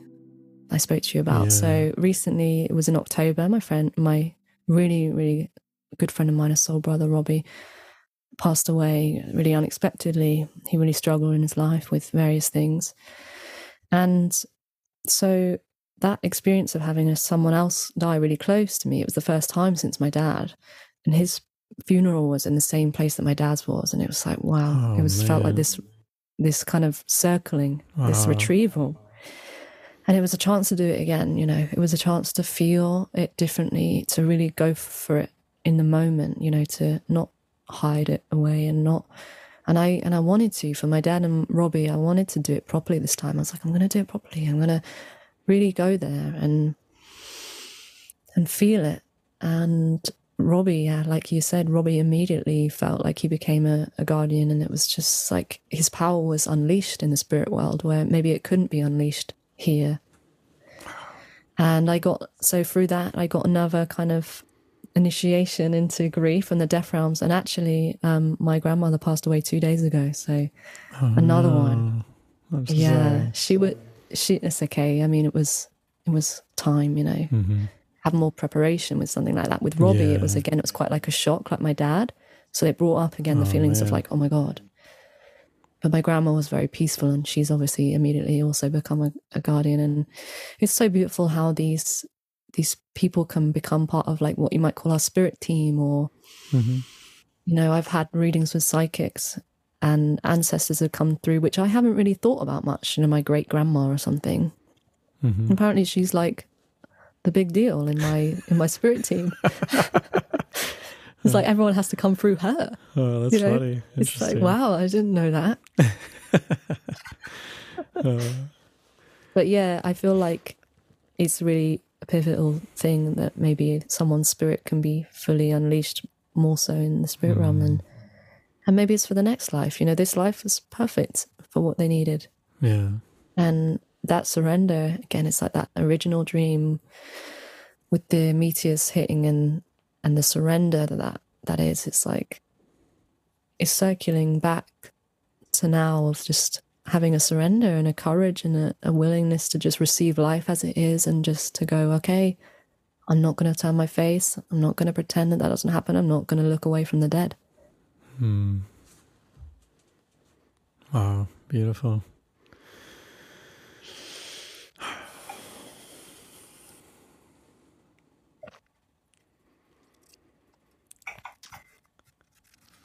Hmm. Wow. And here is another song by Georgia that is an ode to her father, and may it be beautifully healing for anyone you've lost. Lying underneath the sky, I see your face appearing in the clouds.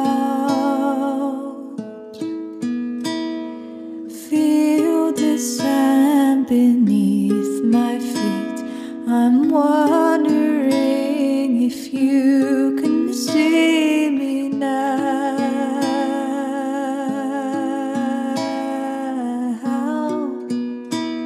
I know you can see me now.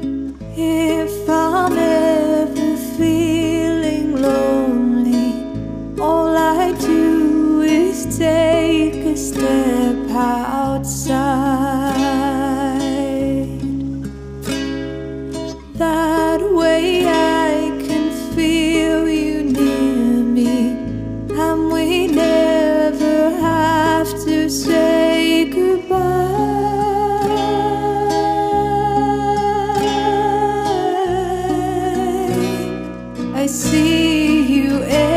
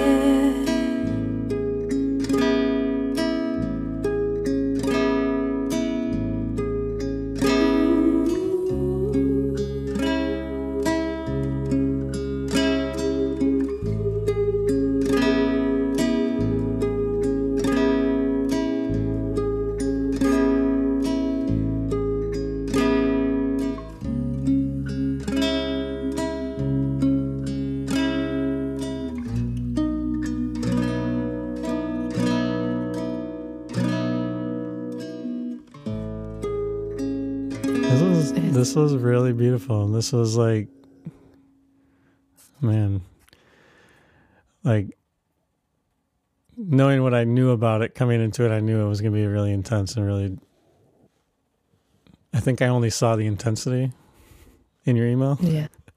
Oh man, there, there's so much, there's so much beauty like wrapped around all of it. And, uh, yeah, I just love how,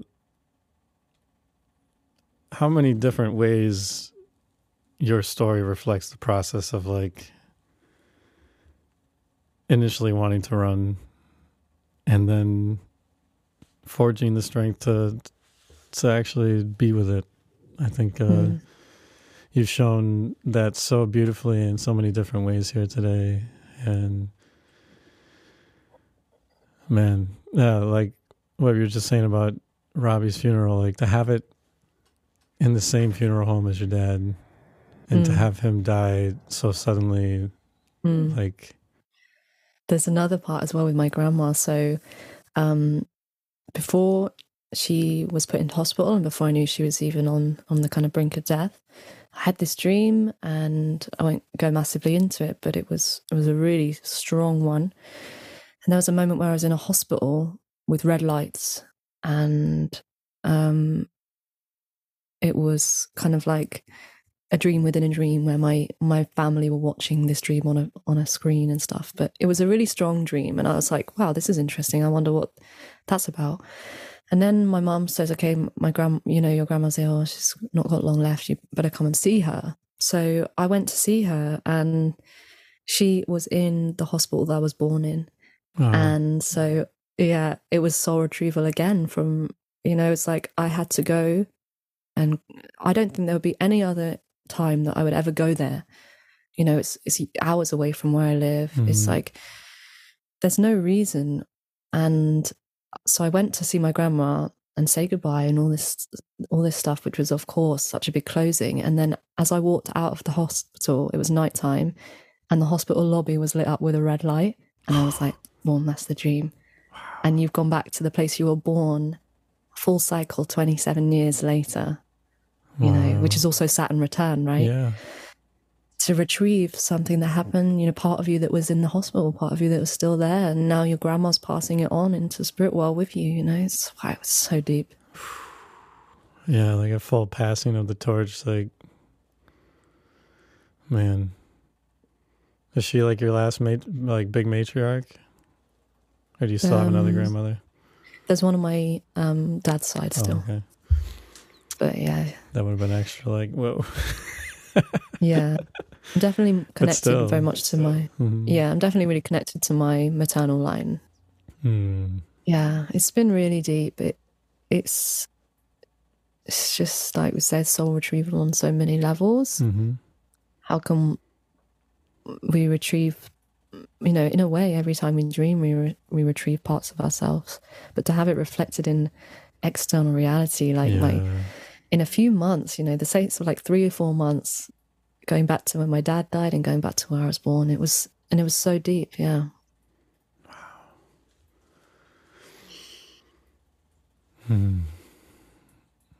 Yeah. The way that, the way that our waking life is so dreamlike, like how dreamlike that is. Mm-hmm. Yeah. Like that's, that's really where I think like, I'm always trying to capture like that essence of like living mythically in my waking life. And sometimes it's really, really hard to like understand how to like know what that looks like or like how that even happens. And the thing is that you can't make it happen. It just like, just by living your life honestly and truthfully and like going there with it, I think that's when like the mythic kind of quality like really shows up and like really shocks you when you're like, when you're in conversation with these big forces in your waking life and you go there with them, mm. there's just like, there's a whole symbology to your waking life that I think is really magical and really special to like look at also. And mm. yeah. yeah, it takes courage, you know, like mm. the lessons from these dreams of mine. It's like, I think that's how we meet it, with courage, you know. If, so my mum was kind of saying to me, oh, don't bother coming to see grandma, you know, she's kind of delirious, she won't know you're there or whatever. But I was like, okay, that's scary, but I'm going to go. And in going was when I then could tie in the dream with the red light mm-hmm. and go back to the place I was born. And so that took me to kind of have the courage to follow the thread. Mm-hmm. Yeah. Oh, man. All right. So to, to wrap this up with you, I'd just like to have you sum this all up for us really in a beautiful way that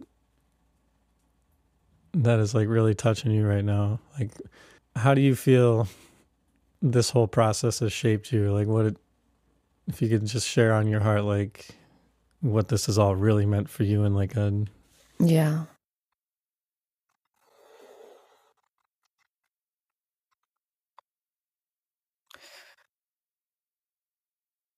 For me, it's all been about turning the face to the dark, honoring that that's a valid part of life and that there's so much beauty there that it can hold, and that if only we have the courage and the strength in ourselves, then the darkness is not the void. It's not the void that I believed when my mum told me, oh, you're going to go to sleep and never wake up. Mm-hmm. It's not, the, the void is not empty. You know, it's full. It's full of potential. It's full of teachings. And it's full of energy for our life, for our movement through life. And so, yeah, using your courage to to look and to allow those experiences to alchemize and bring things together, like the dream with the moon. Mm-hmm. You know, the moon and the darkness, the unconscious, the scary. To face it, to unify your whole self. Beautiful. Very, very beautiful. And thank you so much for sharing everything you did here today and and diving that deep into it. And yeah, I've so appreciated getting to know you over the last year or so. I actually looked at when your initial email was sent to me and I was like, oh my God, this was like spring of twenty twenty-three. Maybe it was, mm-hmm. couldn't have been that. No. Was that about a year ago? Yeah, maybe. Seems yeah, like it was longer than that. Could have been the winter. Yeah. Yeah, then you joined my songwriting class and I I was like, yeah, we're going to get you in, I promise. It's just like, sometimes this takes a long time to get around to people. I don't know why. I guess because we only do like one, one a month right now. That, and I try to be, I try to feel it. I try to like really be truthful to like knowing what stories feel like. Like the podcast, if it's an entity of its own, like wants to share. Yeah, definitely. And I guess if we had done it back then, we wouldn't have had your beautiful share right there at the end about Robbie's death and your grandma's death. And so I don't mm. know, it feels like this is like another big moment for you of uh, turning back and kind of being given a, an opportunity to step forward with even more capacity. Mm, yeah, it feels it feels really good to honor the whole journey, mm-hmm. and and for that to be, you know, a, a self-love act as well. To go, wow, you've you've really gone there. You've really been there. Yeah. You know, no matter how much your little self might want to say, oh no, you don't go there, or you know, make any stories about the normal stuff they do. In moments like this, you you know, we can really look and go, wow, yeah, I've done something. I've done something here mm-hmm. with my life. And yeah. Yeah, I think that's one of the beautiful things about the way that we've been doing the podcast is that I think most people, after they get done telling their story, they're like, holy crap. Like I've, I haven't actually had somebody sit me down and like explain it all. And so when they like really have that opportunity to be like, here it was, they're like, wow, I actually like... This is actually a thing. Like this was a huge chunk of my life that like holds immense meaning for me and immense beauty and so much healing and so much gratitude for how hard the path had to be to get me here. And mm-hmm. yeah, it's it's such a beautiful ode to huge chunks of people's lives that, yeah, it's, I'm, I just love being able to hold the space like that for mm, these stories to come beautiful, through.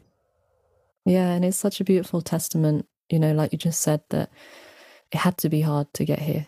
That's just the reality of it.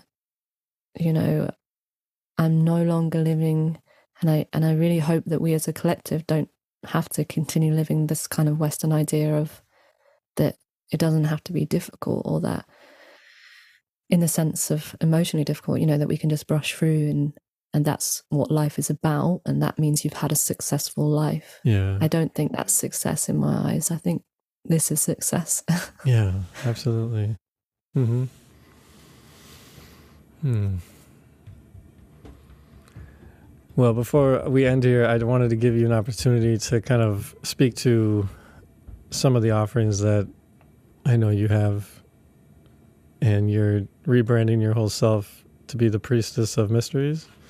Mm-hmm. Wanted to give you an opportunity to kind of let people know if they want to, I guess, what kind of offerings you have, and then uh, how they can get in touch with you. If mm.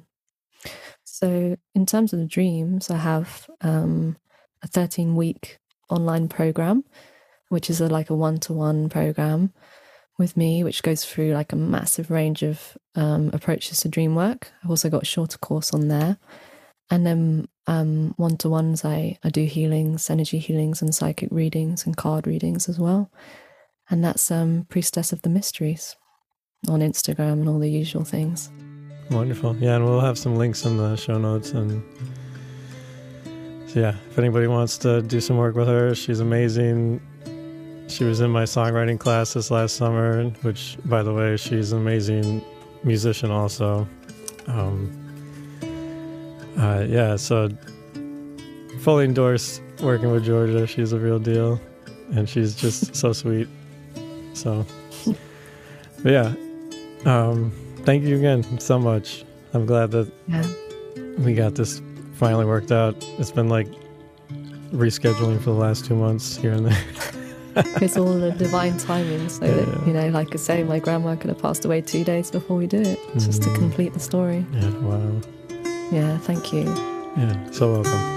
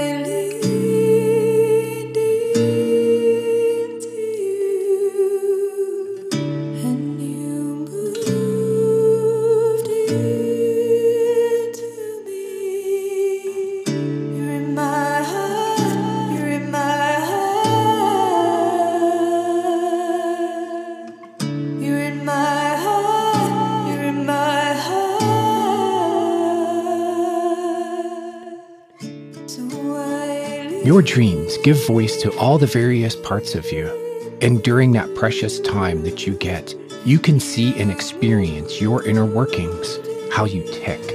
And if there's something you want to change, there's no better time to do it. Georgia remade herself from the inside out after her dream shattered her, shattered what she thought she knew herself to be. And that part of her that knew just how to deliver the medicine told her what was coming. It showed her that the end of her old self was coming. And that was exactly what was needed. The old had to pass away for something new and beautiful to grow in its place. It's like kintsugi, the Japanese art of remaking broken pottery. You can take the pieces and put them back together and make art out of it. Speaking of art, Georgia has her art available online at Bandcamp. Look up Georgia Palmer at bandcamp dot com and her album, Coming Back to Love. Isn't that really what this episode is all about, and what her experience speaks to?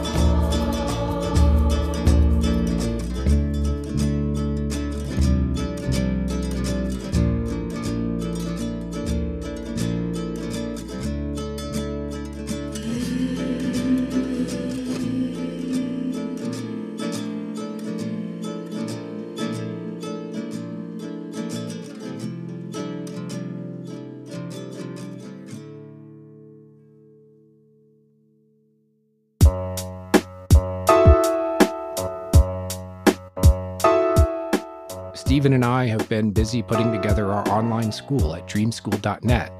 In fact, this Sunday, we have another seminar coming up. This one is on dream symbols. We hope that you'll sign up and join us there. It's free for all of you. Thank you for joining us for this episode of the Dreams That Shape Us podcast. And thank you for your continued support of us. For the reviews that you're leaving online, you should see what you've been leaving at places like Apple and Spotify. We really appreciate the help that you've been giving us in getting this message out, that dreams really are meaningful and that they really can shape your life. I'm J M Debord, your co-host, and for my co-host, Steve Ernenwein, I'd like to wish you all nighty-night.